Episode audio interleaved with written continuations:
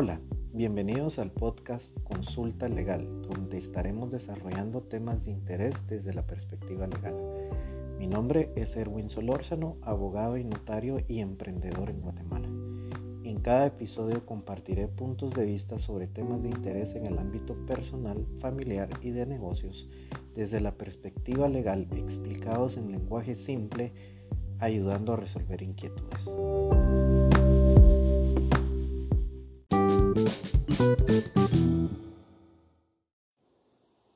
Hola, bienvenido al podcast. Hoy estaremos platicando de un artículo que fue publicado en la revista Forbes de Colombia titulado Todos merecemos la oportunidad de reactivar nuestros negocios. En este artículo lo que se habla es que se entrevista al empresario Alan Borstein y él lamenta que hay sectores que se hayan quedado fuera de las medidas de la reactivación económica por parte del gobierno de Colombia, tiendas de lujo que aún no se recuperan por el golpe de la pandemia. Ellos platican ahí que a pesar de la constante recuperación económica eh, de lujo en Colombia aún no ve la luz este empresario lo que dice que tiene tiendas a su cargo como Carolina Herrera, Malva Store, Toast y la joyería Sterlings y él indica lo siguiente. En la época de la pandemia fue gravísimo porque la mayoría de compañías de lujo en Colombia no tenían presencia digital. Tocó empezar a operar vía WhatsApp, pero durante meses del encerramiento fue difícil. Bueno, aquí vemos un tema de que del impacto directo de la pandemia está acelerando los negocios a que se digitalicen y empiecen a tener canales digitales de ventas.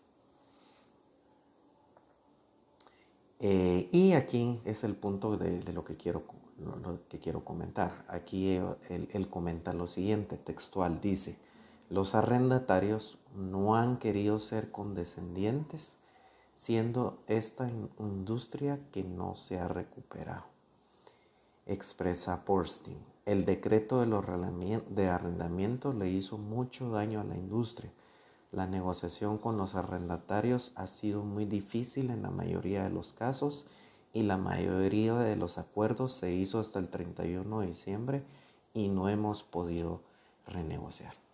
Recordemos que un contrato de arrendamiento al final es un negocio jurídico entre dos partes eh, y el principio eh, que siempre debe prevalecer en este tipo de, negocio, de, negocios eh, de tipo mercantil debe ser la buena fe. Los negocios deben de hacerse en buena fe. Eh, por supuesto, después se le da una figura legal, se crea el instrumento jurídico como tal, se crea el contrato de lo que expresan ambas partes y entonces se llega y se firma ese contrato de arrendamiento. Obviamente ese contrato de arrendamiento va a requerir ciertas obligaciones y va a requerir eh, otorgar ciertos derechos para ambas partes.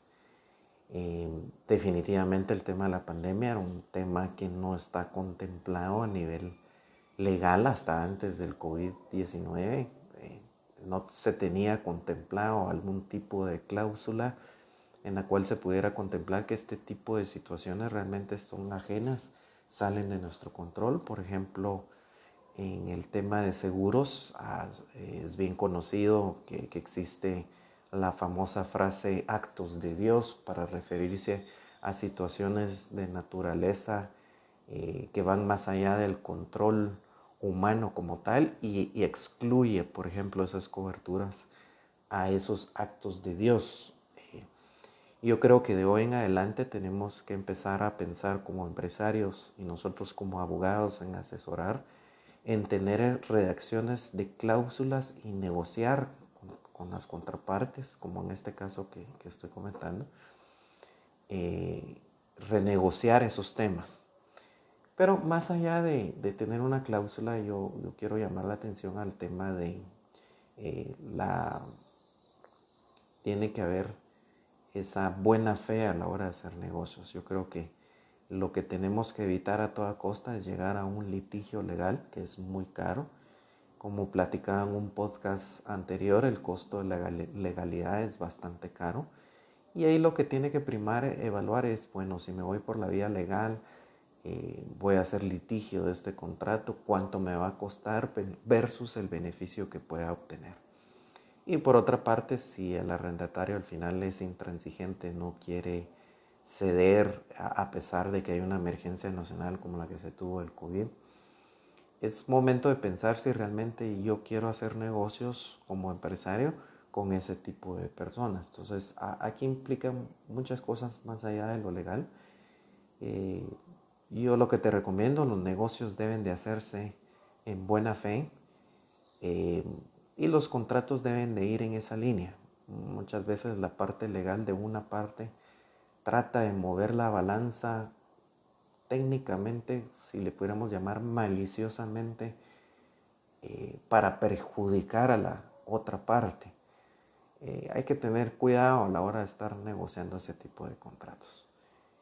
Eh, yo lamento mucho esto, lo, que, que expresa acá, pero al final vemos el efecto de la ley, cómo afecta al final los negocios en la vida real. Él hace ahí referencia al decreto de los arrendamientos eh, cómo afecta. Guatemala no fue la excepción, sabemos de casos de algunos centros comerciales en los cuales los dueños de los negocios, principalmente de restaurantes, intentaron ir a negociar y se encontraron con el equipo legal del dueño del local, eh, de una vez buscando una salida para, para terminar el contrato. Y, de hecho, pues cuando se reaperturó el país, uno observa que ya no están eh, esos mismos negocios de antes, están ahí. Entonces yo creo que también eh, es un tema de negociación. Yo, creo que, y yo, lo considero como abogado, hay que negociar antes de ir a tribunales, antes de ir a litigios, siempre hay espacios para poder negociar.